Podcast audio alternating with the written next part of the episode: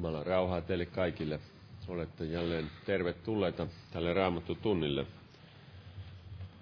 Saamme kokoontua Jeesuksen nimessä tänäänkin. Lauletaan yhdessä laulun 458.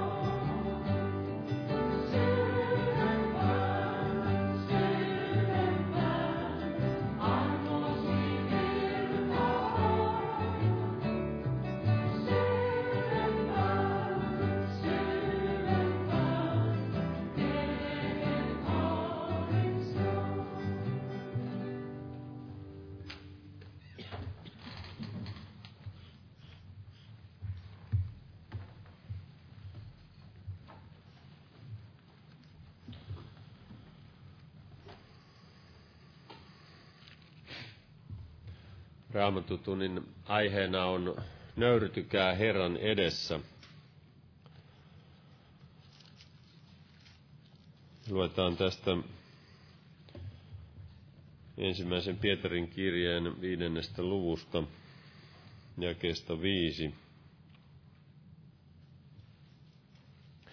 Siinä sanotaan, samoin te nuoremmat, olkaa vanhemmille alamaiset ja pukeutukaa kaikki keskinäiseen nöyryyteen, sillä Jumala on ylpeitä vastaan, mutta nöyrille hän antaa armon.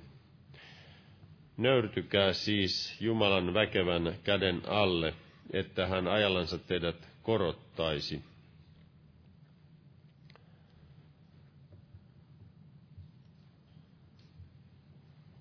Raamatussa puhutaan nöyryydestä ja puhutaan myös ylpeydestä. Paljon esimerkkejä niistä, jotka ovat ylpistyneet. mutta on myös niitä, jotka ovat sen jälkeen nöyrtyneet ja saaneet kohdata Jumalan armon. Tässä kehotetaan pukeutumaan keskinäiseen nöyryyteen, sillä Jumala on ylpeitä vastaan, mutta nöyrille hän antaa armon.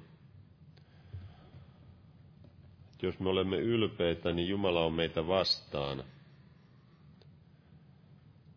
Ja silloin on vaikea uskon tietä kulkea, jos Jumala on vastaan. Ja sen tähden kehotetaan nöyrtymään hänen väkevän kätensä alle. Siellä Jesaja kirjoittaa siitä, missä Jumala asuu. Jesaja 57.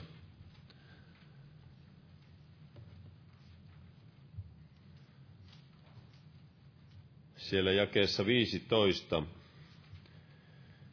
Sillä näin sanoo korkea ja ylhäinen, jonka asumus on iankaikkinen ja jonka nimi on pyhä. Minä asun korkeudessa ja pyhyydessä, ja niiden tykönä, joilla on särjetty ja nöyrä henki, että minä virvoittaisin nöyrien hengen ja saattaisin särjettyjen sydämet eläviksi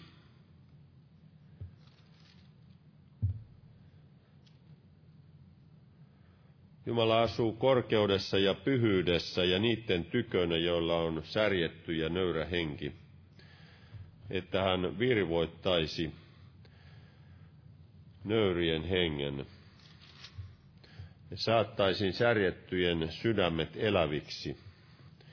Tätä Herra tahtoo tehdä, virvoittaa ja saattaa särjettyjen sydämet eläviksi – siellä vielä Miikan kirjeen, kirjan kuudennessa luvussa,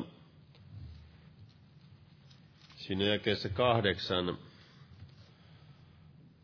sanotaan, hän on ilmoittanut sinulle ihminen, mikä hyvä on, ja mitä muuta Herra sinulta vaatii, kuin että teet sitä, mikä oikein on, rakastat laupeutta ja vaellat nöyrästi Jumalasi edessä. Silloin Jumala ei ole meitä vastaan, jos me vaellamme nöyrästi hänen edessään. Ja Jeesuksen esimerkkihän on meille ennen kaikkea ja siinä Matteuksen evankeliumin 11. luvussa Jeesus sanoi, että oppikaa minusta. Siinä jää 29 tai 28 sanotaan, että tulkaa minun tyköni kaikki työtä tekeväiset ja raskautetut, niin minä annan teille levon. Ja ottakaa minun ikeni päälleni ja oppikaa minusta, sillä minä olen hiljainen ja nöyrä sydämeltä, niin te löydätte levon sielullenne. Jeesus kehoitti ottamaan oppia hänestä. Hän on hiljainen ja nöyrä sydämeltä, mutta se ei kuitenkaan tarkoita, että taipuu joka suuntaan. Jeesus oli kuitenkin ehdoton joissakin asioissa ja se nöyryys on kuitenkin oikeanlaista nöyryyttä, mitä Jumala odottaa. Se ei ole ihan mitä tahansa nöyrtymistä ihan mihin tahansa, vaan nöyrtymistä hänen tahtoonsa ja hänen sanansa mukaan. Amen. Täällä on näitä esirukouspyyntöjä. Tässä on tämmöinen uudempi Esa Heikkisen puolesta on keuhkosyöpä ja levinnyt luustoon ynnä muualle laajasti, että Jeesus pelastaisi ja vapauttaisi alkoholista ja olisi valmis iankaikkisuutta varten. Hän on joskus kokenut pelastuksen, mutta on kauan vaeltanut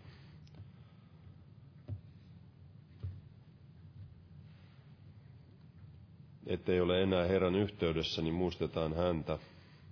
Ja näitä muitakin esirukouspyyntöjä. Noustaan yhteiseen alkurukoukseen.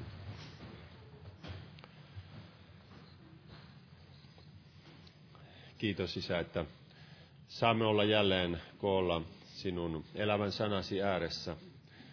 Herra, siunaa jokaista, joka on tullut tähän tilaisuuteen. Herra, sinä näet meidän sydämemme, Herra, ja tiedät kaikki meidän tarpeemme. Kiitos, Herra, että sinä luet meitä kuin avointa kirjaa. Herra, sinä olet voimallinen auttamaan jokaista meistä. Sinä olet voimallinen johdattamaan jokaista meitä eteenpäin sinun tielläsi. Ja kiitos Herra sinun armostasi, josta saamme olla osallisia. Kiitos Herra sinun huolenpidostasi, varjeluksestasi Jeesus ja kiitos Herra, että olet luvannut edelleenkin olla meidän kanssamme, kun sinua seuraamme. Herra, siunaa meitä yksilöinä ja koko seurakuntana, johdata sinä eteenpäin. Herra, avaa meidän sydämemme vastaanottamaan yhä enemmän sinun valtavaa armoasi. Herra, että se voisi levitä myös laajemmalle, myös meidän kauttamme. Herra, että me voisimme iloiten kertoa siitä, mitä itse olemme saaneet kokea. Kiitos Herra, että sinä olet voimallinen vaikuttamaan ja sytyttämään meitä. Herra, siunaa tänä iltana veli, joka sanasi julistaa. Voitele pienen kesi voimalla ja avaa sanasi. Avaa meidän ymmärrystämme käsittämään kirjoituksia, Herra. Kiitos, Herra. Siunaa myös evankelion työntä kaikkialla maailmassa, missä evankelimia viedään eteenpäin. Muista myös Boliviassa ja Perussa tehtävää työtä. Kiitos Herra, että siunaat myös meidän maassamme evankeliumin työtä.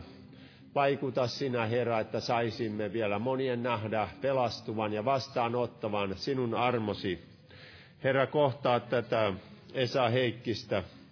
Herra, kutsu sinä pelastukseen, uudistukseen, Herra. Kohtaa sinä, Herra. Sinä olet voimallinen myös koskettamaan parantavalla voimallasi, Herra. Herra, ilmesty sinä hänen elämäänsä. Auta sinä koko perhettä, kohtaa heitä Jeesus. Kiitos Herra, että näet myös kaikki nämä muutkin esirukouspyynnöt. Herra, sinä olet ihmeellinen neuvonantaja. Sinä olet väkevä Jumala jokaisen näiden pyyntöjen kohdalla. Sinä olet voimallinen vastaamaan, Herra, ja näet myös sydämillä olevat pyynnöt, Herra. Kiitos, Herra, että jäät siunaamaan tätä tilaisuutta nimessäsi. Aamen. Istukaa, olkaa hyvä.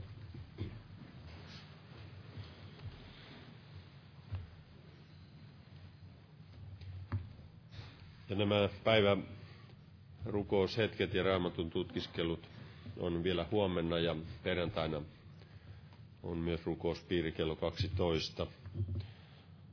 Ja huomenna on evankeliointi-ilta ja perjantaina rukouskokous kello 19. Ja lauantaina ja sunnuntaina kokoukset kello 18. Tervetuloa näihin tilaisuuksiin. Ja lauletaan yhdessä laulu 435 ja laulun aikana kannetaan vapaaehtoinen uhri. Jumala siunatko.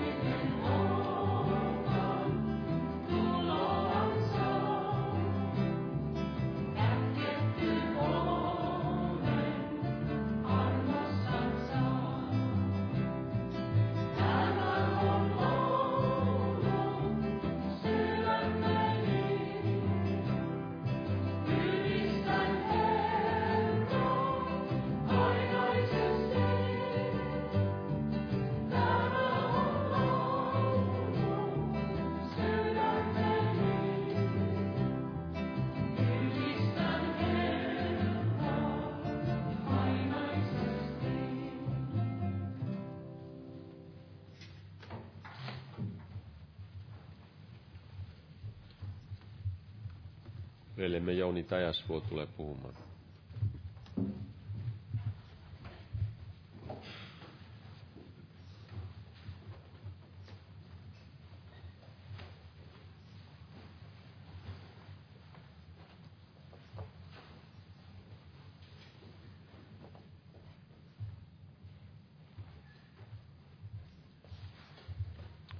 Jumalan rauhaa jokaiselle. Niin, eli aihe oli tämä, kun nöyrtykää Herran edessä. Tällä varmaan ei isommassakaan seurakunnassa saataisi saada kovin paljon ihmisiä kuulemaan, koska ei varmaan luonnolliselle ihmiselle niin mieluisa juttu ole kuulla.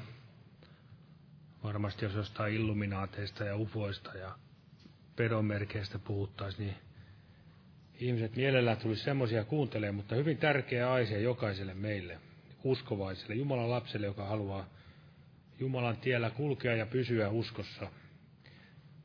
Siellähän opetuslapset kysyvät tai sanovat Jeesukselle, että lisää meille uskoa.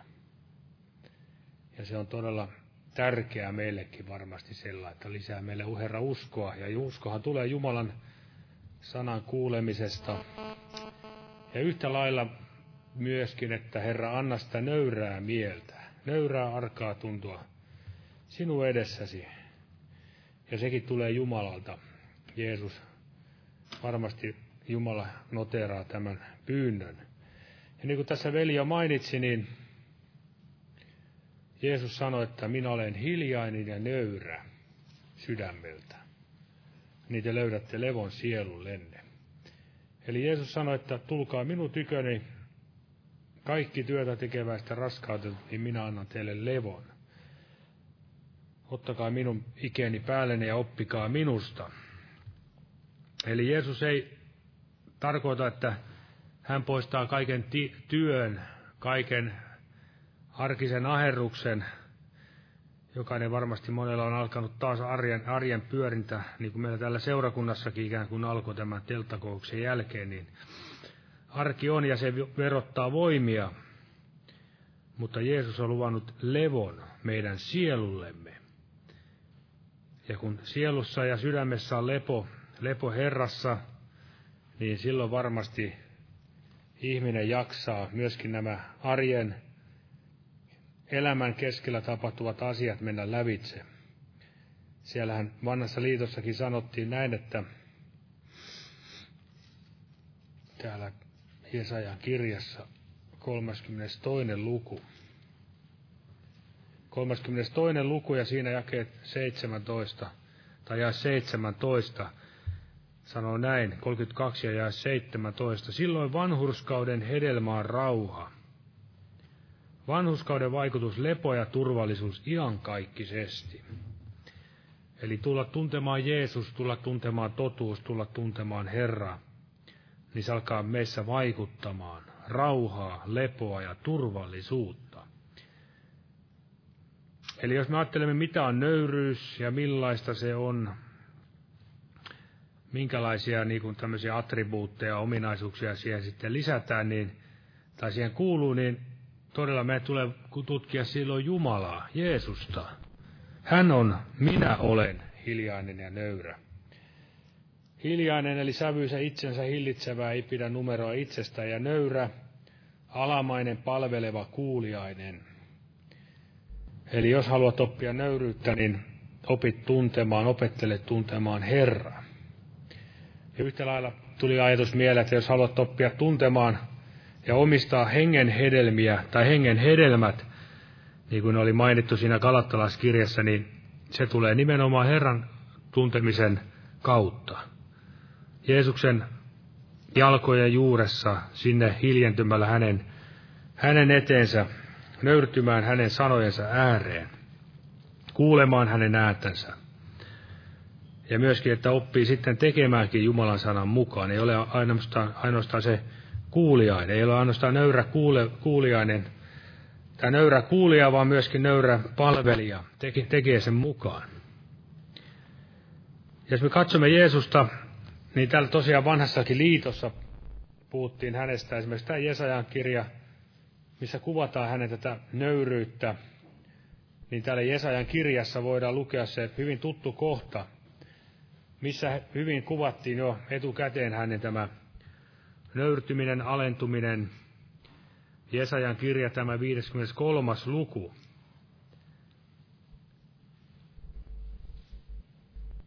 Jesaja 53 ja siinä tämä jää seitsemän. Eli 53 ja 7.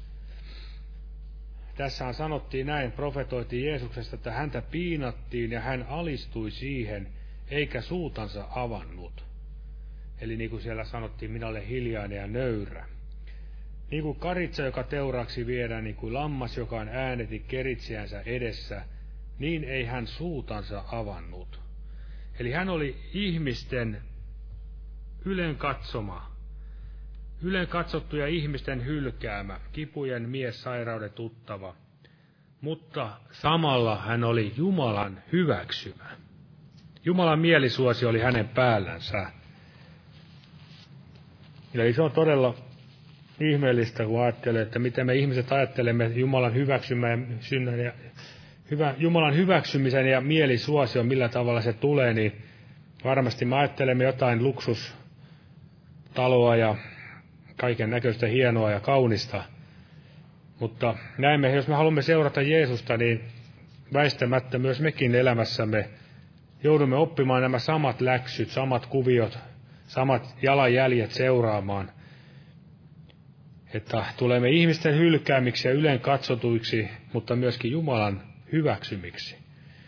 Niin kuin hänestä myös voidaan lukea täältä Matteuksen evankelimista 12 luku. Hänestä tämä Matteus otti tämän profetian tai toi esille, mitä hänestä oli kirjoitettu täällä vanhassa liitossa. Eli Matteuksen evankeliumi 12 luku. Ihan tässä ajan säästämiseksi otan tämän yhden jakeen tästä, eli 12 ja jae 19.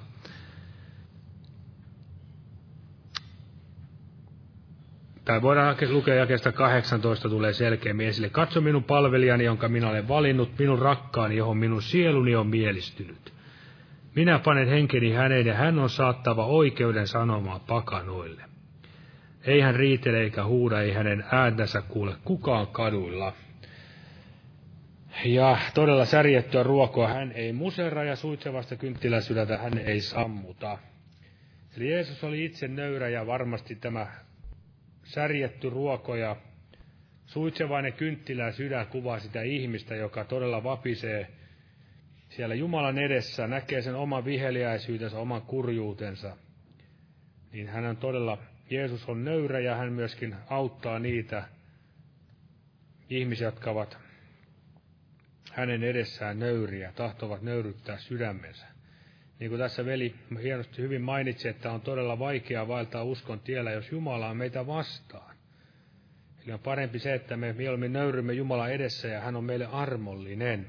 Niin kuin siellä vanhassakin sanalaskussakin sanottiin, että pilkkaille hänkin on pilk, pilkallinen, mutta nöyrille hän antaa armon. Ja tässä on myöskin lisännyt tämmöisiä asioita, mitkä olennaisesti lisää, kuuluu tähän nöyryyteen. Niin semmoinen kuin armo ja rukouksen henki. Armo ja rukouksen henki. Kun siellä mainittiin Sakarian ennustuksissa, kuinka Jumala vuodattaa Juudan ja Daavidin huoneen, Juudan heimo ja Daavidin huoneen päälle armo ja rukouksen hengen. Ja ja mitä se saa aikaan ihmisessä, hän todella saa Jumalalta tämmöisen armo ja rukouksen hengen, niin kuin heistäkin sanottiin, että he katsovat häneen, jonka he ovat lävistäneet. Eli he, silloin ihminen kiinnittää katseensa Kristukseen, ei omaan itseensä, ei omaan hienoon, hienoon olemuksensa ja kaikkeen, mitä ihminen itsessänsä on, vaan katsoo Kristukseen ja siellä myös sanottiin, että he murehtivat, itkevät häntä niin kuin ainokaista poikaa. Ja varmasti tätä mekin tarvitsemme, ja varmasti jos ihminen on nöyrä, hän saa tätä armo- ja rukouksen henkeä, että hän ikään kuin näkee tarkemmin hetkittäin, päivittäin tämän Kristuksen. Ja silloin kun Kristus koroitetaan meidänkin elämässä, katsomme hänet, häntä, niin varmasti myös se meidän oma elämämme ikään kuin tulee siinä samassa painettua alas, tai se ikään kuin painuu alas tomuksia tuhkaksi. Aivan niin kuin siellä Jesaja näki temppelissä Jumalan istuvan korkealla istuimella, niin itsensä, itsehän todella musertui, mureni ikään kuin Jumalan jalkojen juuressa. Ja sehän on kuitenkin siunausta, kun ihminen näkee sen oman tilansa ja toisaalta myöskin Jumalan suuruuden. Ja ylpeä ihminen on juuri päinvastaan. Hän näkee Jumalan pienenä, matalana ja itsensä korkeana. Eli ei ainoastaan ihminen tee syntiä, että hän itsensä korottaa, vaan hän samalla myös tekee syntiä, että hän ikään kuin alentaa Jumalan. Ja tässä armojen rukouksen hengestä siitä, kuinka Jumala kuulee nöyrien rukoukset, siitä on paljon eri, eri, eri kohtia raamatusta ja Esimerkiksi muistamme sen, missä siellä sanottiin, että hartaasti minä odotin Herraa ja hän kuuli minun huutoni. Nosti minut sieltä lokaisesta liejusta. Ja myöskin monia muita kohtia, joissa puhutaan siitä, kuinka Jumala kuulee nöyrien halajamisen. Kuinka Jeesus itse oli nöyrä, niin kuin me tiedämme. Hän sanoi, että hänen rukouksensa tultiin kuulu, tuli kuulluksi hänen Jumalan pelkonsa tähden.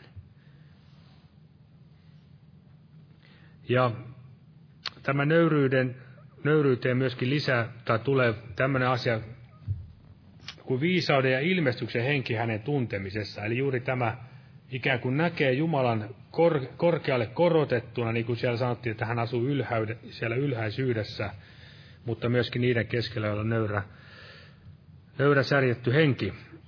Eli viisauden ilmestyksen henki hänen tuntemisessaan. Eli juuri tätä nöyrää mieltä se ei ole mitään semmoista tietoa pelkästään, niin kuin voidaan ajatella, että ihminen haluaa oppia Jumalan tuntemista pelkän tiedon kautta. Pelkästään, että elää internetin varassa, googlettaa aina jotain asioita tai, tai katsoo jostain raamatun sanakirjasta tai mitä nämä nyt ovatkaan, hyviä asioita. Itse käytän niitä aika paljon myöskin, mutta sehän on totta, että ei, ei niistä kuitenkaan mitään hyötyä, jos se ikään kuin sulaudu tähän Jumalan henkeen, hänen nöyryyteen, hänen todelliseen tuntemiseen, niin mikä tämmöinen tieto itsessään ei muuta kuin paisuta, niin kuin Raamattu sanoo. Ja paisumushan on aina sitä ylpeyttä. Ja varmasti ihmiset mielellään tänä aikana kerskaa siitä omasta tiedostansa Jumalankin kansan keskellä. Ja todella tämä arka tunto sanan edessä, se on se on todellista nöyryyttä, ja mikä meilläkin tulisi olla, että emme ikään kuin lue Jumalan sanaa vain, että ettei se ikään kuin meitä tai minua koske, vaan se koskee aina muita tai sitä vieressä istuvaa ihmistä.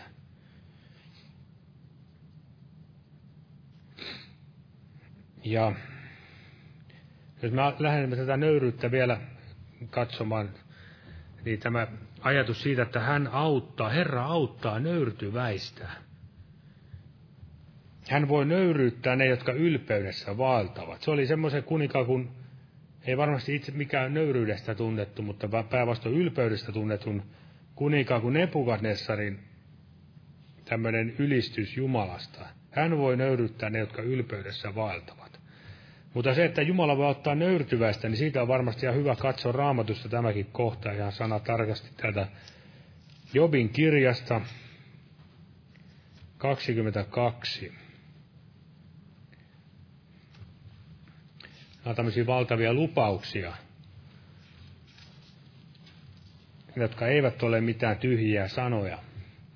Eli Job, Jobin kirja 22. luku ja siitä jakeesta 27 jakeeseen 30.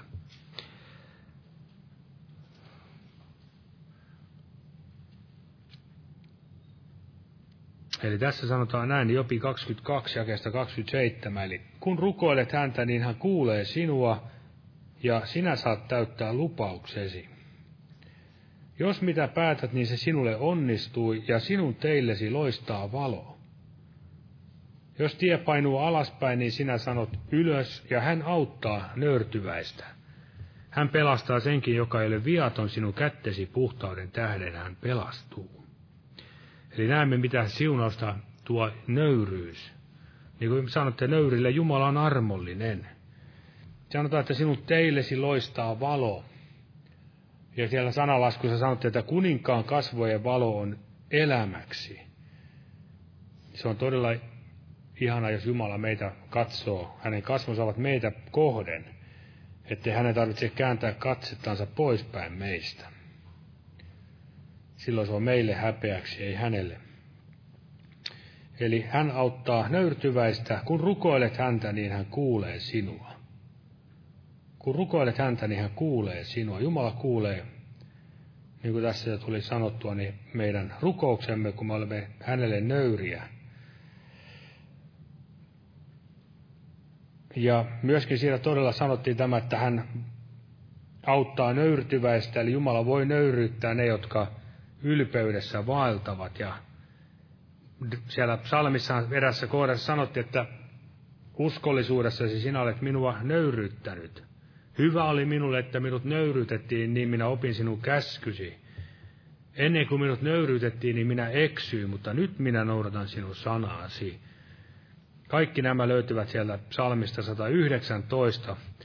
Eli Jumala on ihmeellinen siitä, että hän omiansa rakastaa niin paljon, että hän tahtoo meitä nöyryyttää. Jos meidän sydämemme on jostain syystä aina, tai silloin tällöin ainakin ylpistyy ja ikään kuin paisuu, niin Jumala aina aika ajoin meitä näin tahtoo nöyryyttää. Ja se on aina meille tervettä, tervetullutta, vaikkei se sillä, sillä kertaa varmasti tullut mukavalta. Se on hyvin kirvelevää, kirvelevä tunne tai semmoinen ikävä, kun se Jumalan miekka tavallaan painuu tai Jumalan valo oikein häikäisee meidän ja näyttää meille se, mitä me itsessämme olemme. Eli nöyryys tuo todellisen siunauksen.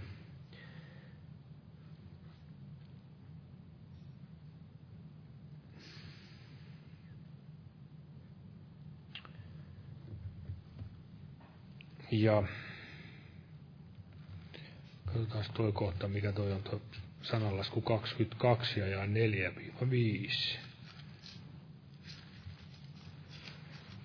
22 ja 4-5.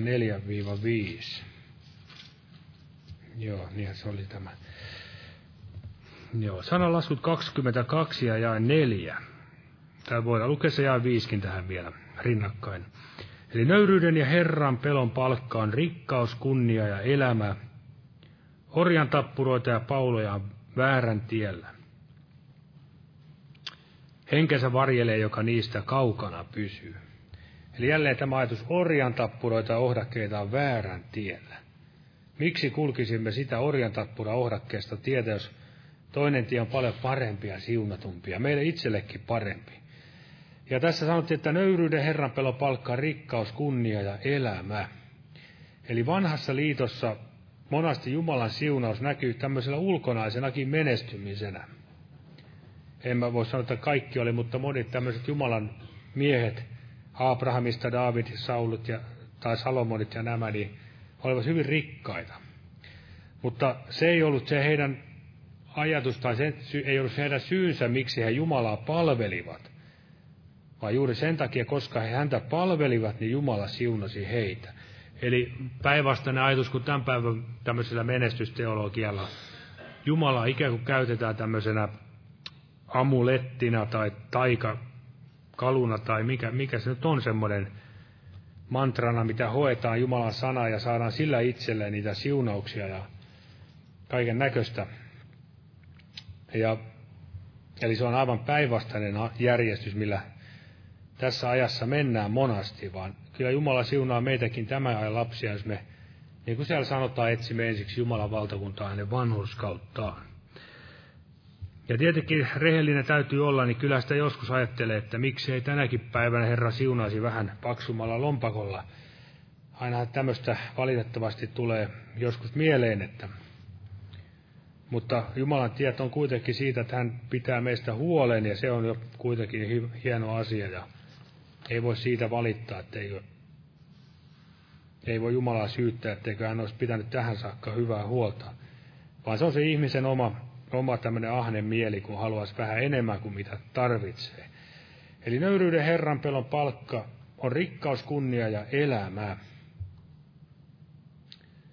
Ja tätä ajatellaan, tätä, katsotaan tätä aihepiiriä vähän tätä Jesaja kirja 33 ja, ja jakeet 5-6.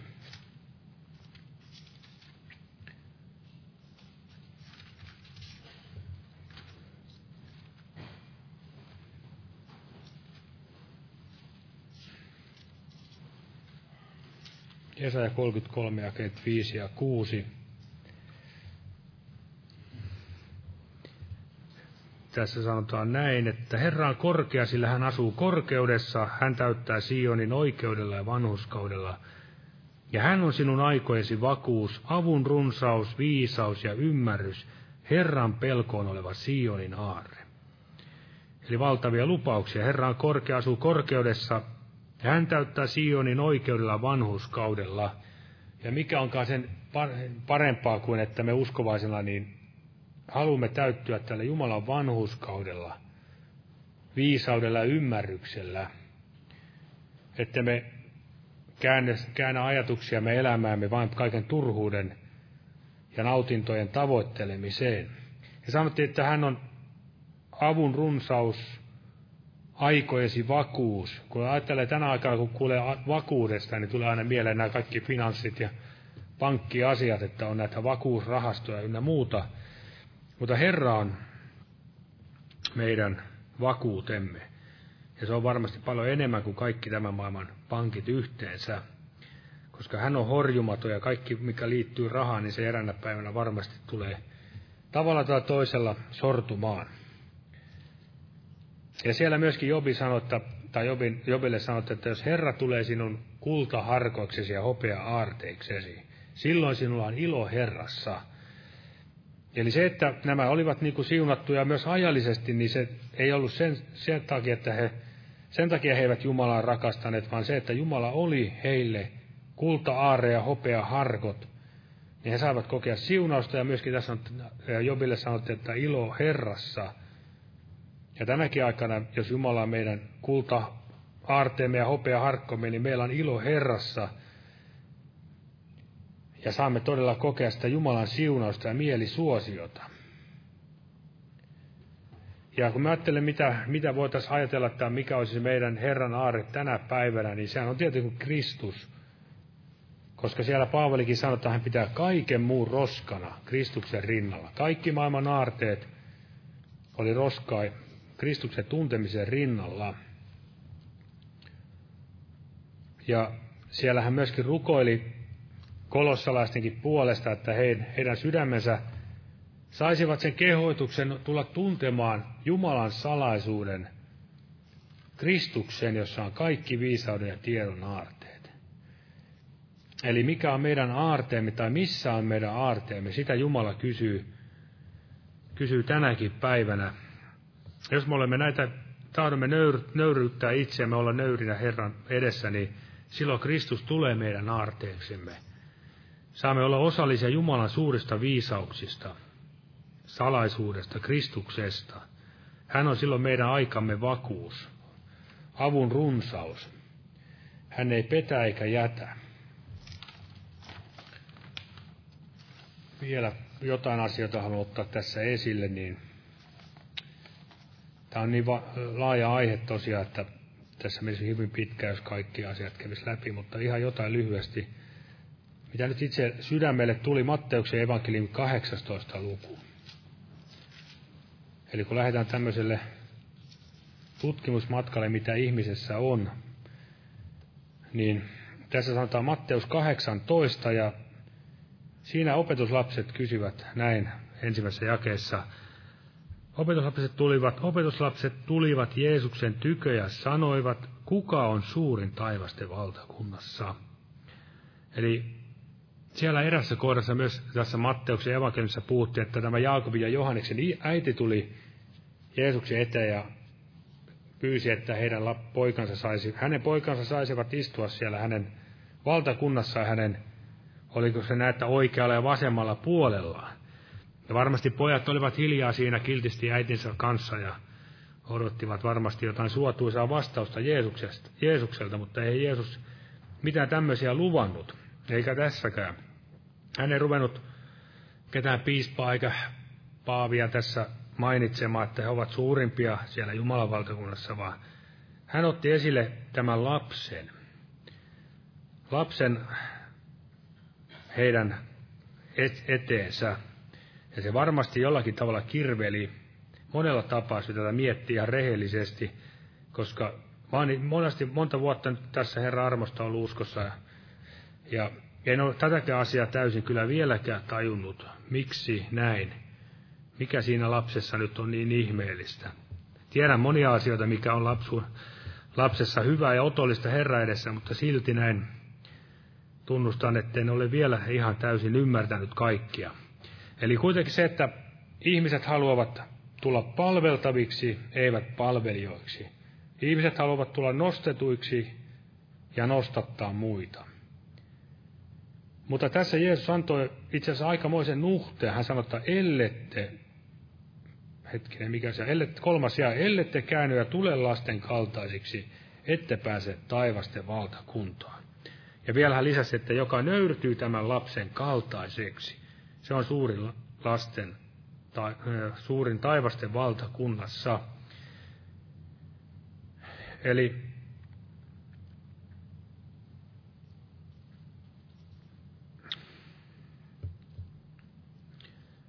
Eli Jumala ei tahdo meidän elävän näissä maailmallisissa arvoissa, mitä me olemme hyvin tottuneet ja imeneet itsemme tuolla maailmassa. Ja kun elämme maailmassa, niin se tulee ikään kuin joka paikasta meidän, meitä vastaan, eli mikä on maailman silmässä suurta, korkeata. Vaan todella tulee tehdä parannus ja nöyrtyä tämän lapsen kaltaiseksi.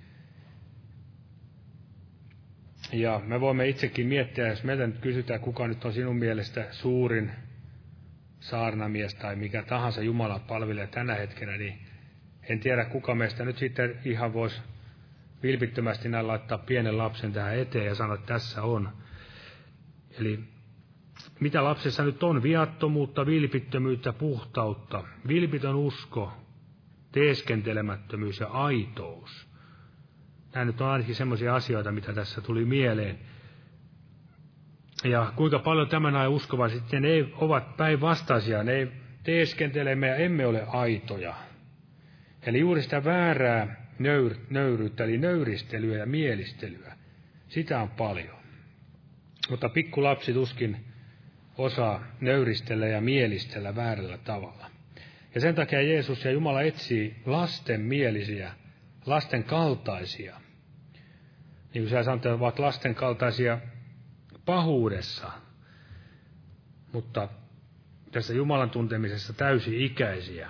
Ei tarvitse siis vaipat jalassa kulkea, vaan todella se on ihan muutakin, muuta tarkoittaa tämä. Eli turvata vilpittömästi ja luottaa Herraan. Ja tässä vielä hän sanoo täällä kymmenes jae tätä samaa lukua. Hän sanoo näin, että katsokaa, että te halveksu yhtäkään näistä pienistä. Eli tämä tilanne varmasti nosti heissä jonkinnäköistä halveksuntaa. Ehkä vähän tämmöistä niin kuin ihmettelyä Jeesustakin kohtaan, että onko nyt Jeesus ihan tosissaan, että tässä nyt ei ketään meistä mainitakaan tässä, vaan tämmöinen pieni lapsi. Eli yleensä tämmöistä lapsen elämää tai lapsen kaltaista uskoa halveksutaan. Siinä ei ole mitään semmoista hienoa tietoa, teologiaa, mutta siinä on sitä todellista Jumalan tuntemusta. Ihminen ajattelee, että eihän se osaa eikä se ymmärrä mistään mitään ja, ja näin edespäin. Eli heidän tuli todella opetusasten tässä asiassa nöyrtyä siitä väärästä asenteesta ja oppia todella tuntemaan Kristus, koska uskon näin, että kuitenkin se, että me, jos me Herrassa olemme ja pysymme ja vaellamme, niin varmasti tämä, tämäkin asia enemmän enemmän kirkastuu.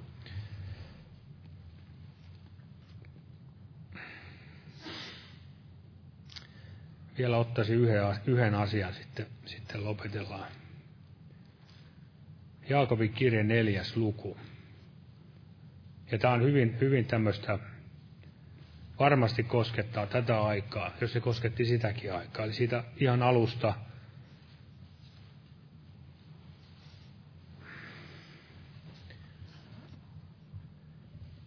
Ja tässä sanotaan näin siitä ensimmäisestä jakeesta, mistä tulevat taistelut ja mistä riidat teidän keskuudessanne, eikö teidän himoistanne, jotka sotivat jäsenissänne. Te himoitsette, eikä teillä kuitenkaan ole, te tapatte ja kiivailette, ettekä voi saavuttaa, te riitelette ja taistelette, teillä ei ole sen tähden, että te ano. Te anotte, ettekä saa sen tähden, että anotte kelvottomasti kuluttaaksenne sen himoissanne, te avion rikkojat, ettekö tiedä, että maailman ystävyys on vihollisuutta Jumalaa vastaan, joka siis tahtoo olla maailman ystävä, siitä tulee Jumalan vihollinen.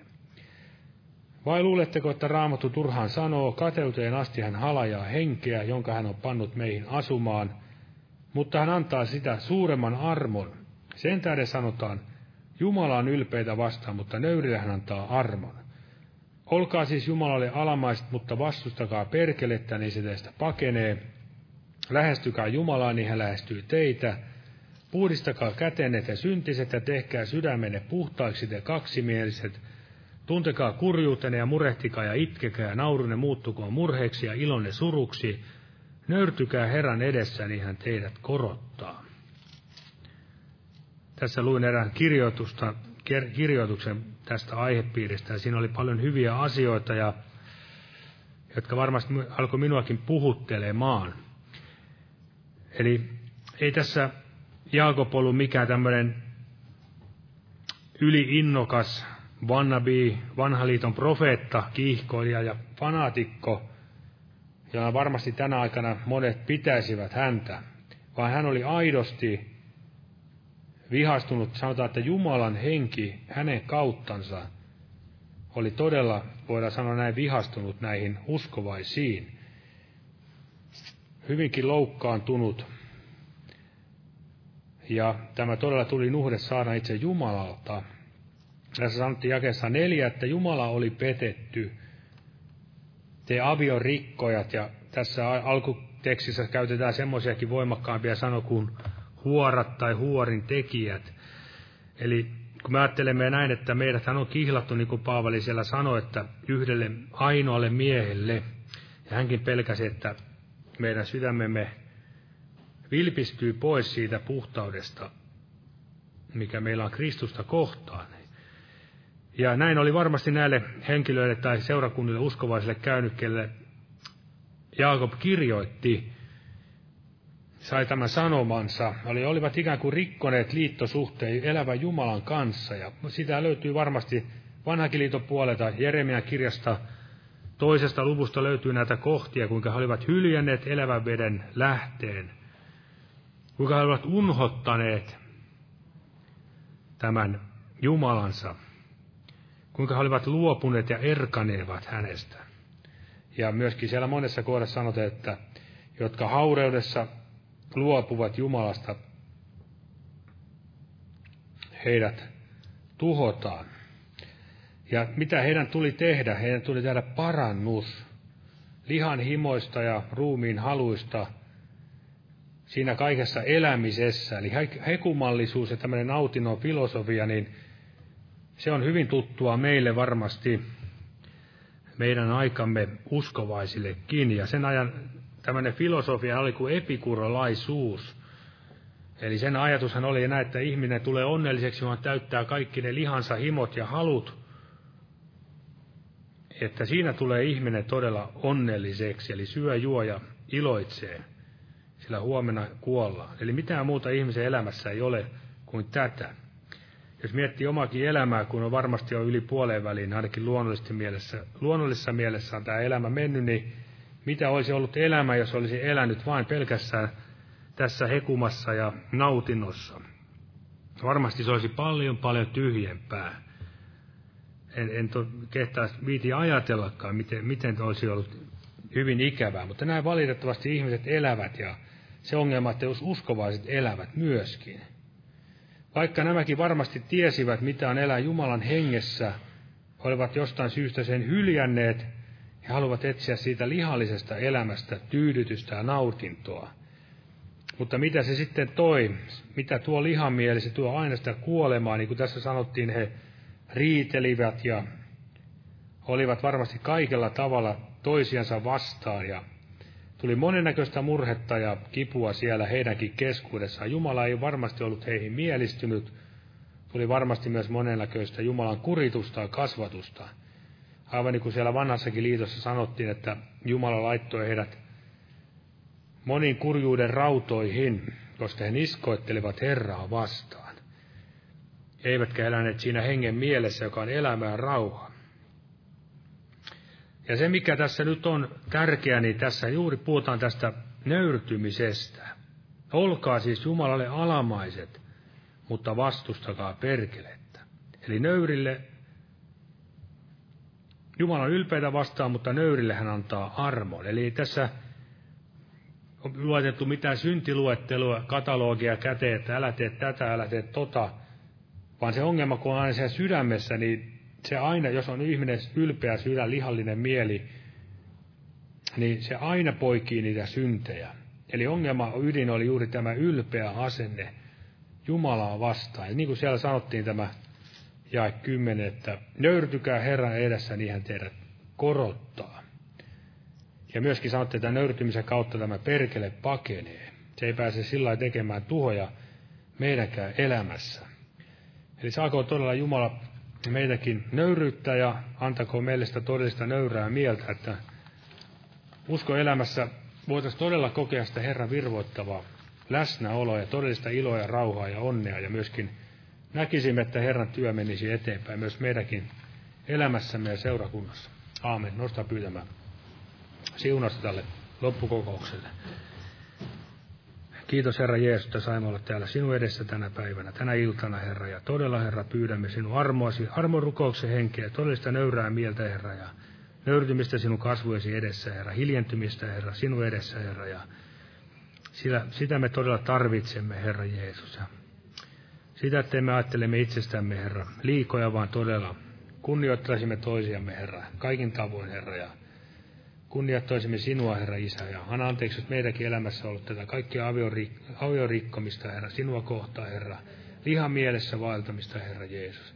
Auta meitä kaikessa, Herra, nöyrtymään näissäkin asioissa, Herra, että saisimme kokea seurakunnassa, yksilöelämässä, perheissämme ja kodeissamme, Herra, sitä sinun läsnäoloasi, Herra Jeesus. Että sinä olet meitä, meille armollinen, Herra Jeesus. Siunaat meitä todella, Herra, kaikilla hyvällä pyhän henkesi läsnäololla ja sanan, sanan nälällä hengen janolla, Herra. Ja siunat täällä jokaista tänä iltana ja jää siunaamaan meitä nimessäsi. Aamen. Olkaa hyvä, istukaa.